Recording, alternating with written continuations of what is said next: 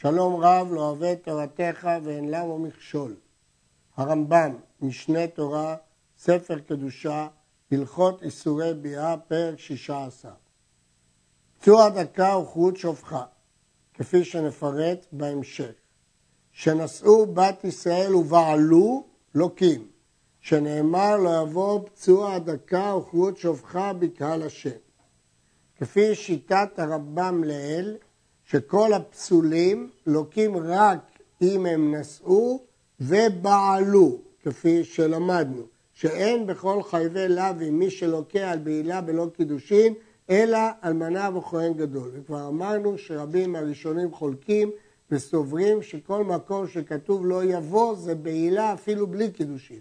אבל שיטת הרמב"ם רק קידושין ובעילה, לא קים. ומותרים לישא גיורת ומשוחררת, כיוון שכתוב לא יבוא בקהל השם, וגיורת ומשוחררת לא נחשבים לקהל השם.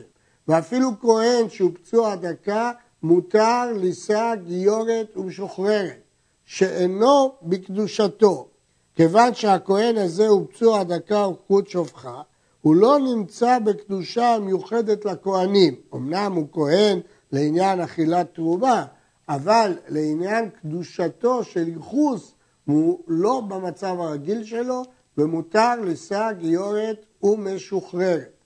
יש שיטה מחמירה של בעל המאור שאסור לכהן צורה דקה לשא גיורת, אבל רוב הראשונים כרמב"ם שמותר. ואפילו נתינה או אחת מהספקות מותרת לו.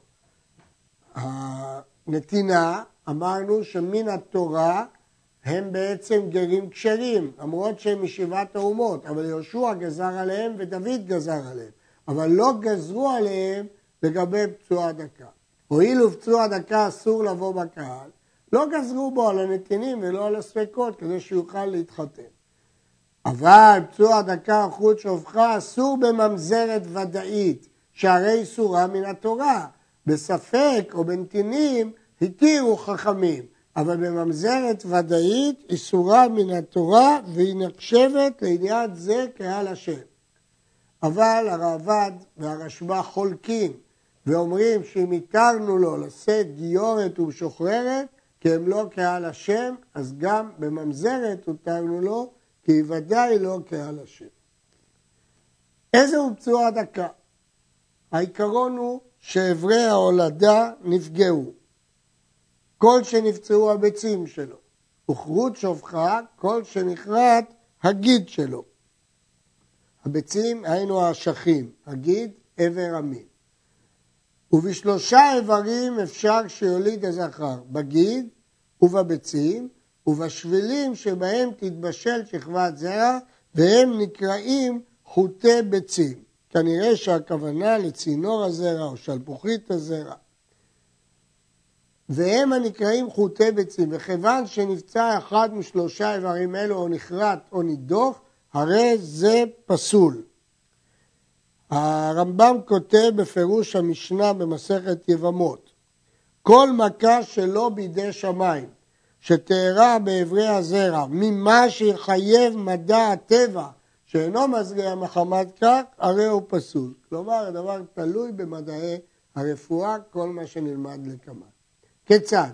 נפצע הגיד או נידוך, או שנכרתה העטרה, החלק הגבוה של העבר, או למעלה מהעטרה פסול, ואם נכרת מראש העטרה ונשתייר ממנה אפילו כחוט השערה מוקף לכל הגיד, הרי זה כשר כי עדיין יכול להוליד.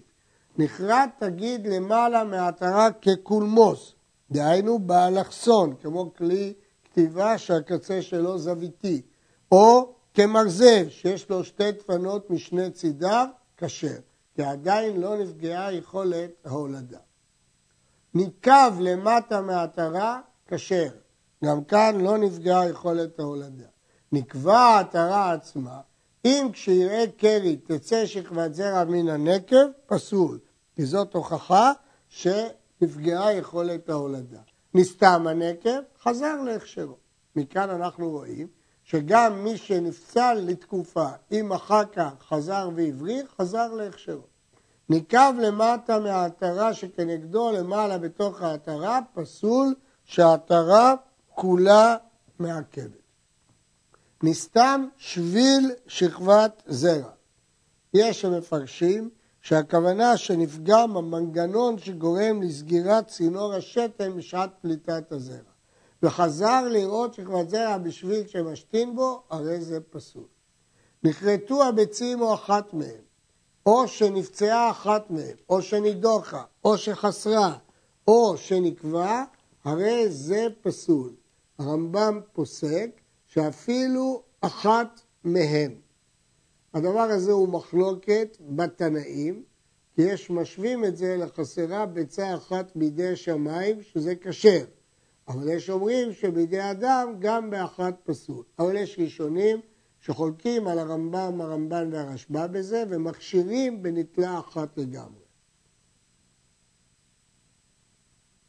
נכרתו חוטי הביצים או אחת מהם או נדח או נפצע, הרי זה פסול.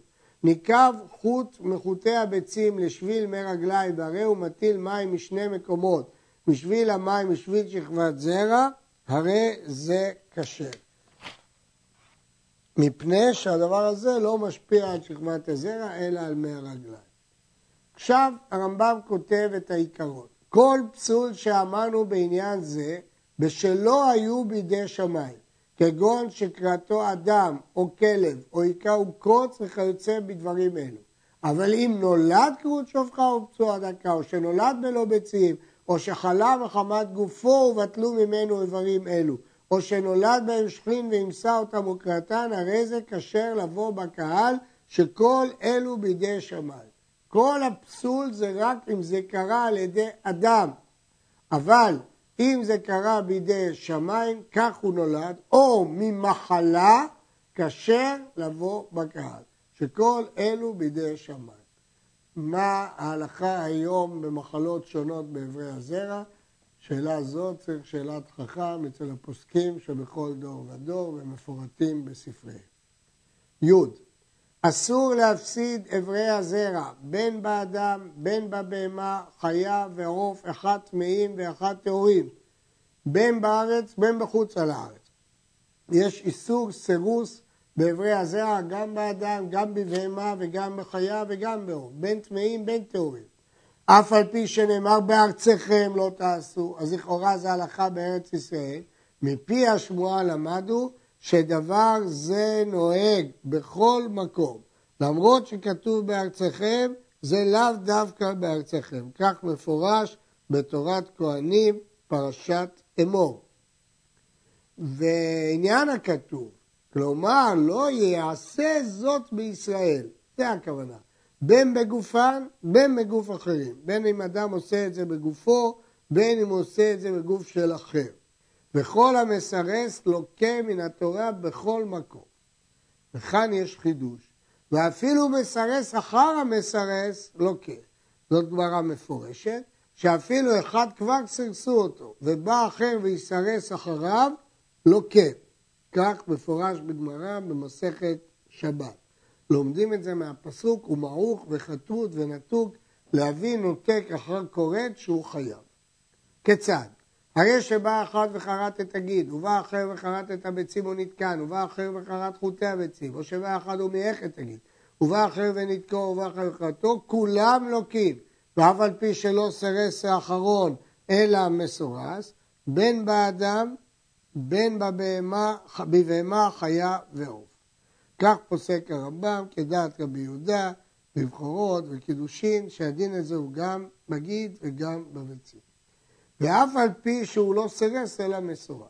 והמסרס את הנקבה בין באדם בין בשאר מינים, פטור. התורת כהנים לומד, מניין שאף הנקבות בסירוס תלמוד לומר כי מושחתם, ואז מובאת דעה אחרת, בהם ולא בנקבות.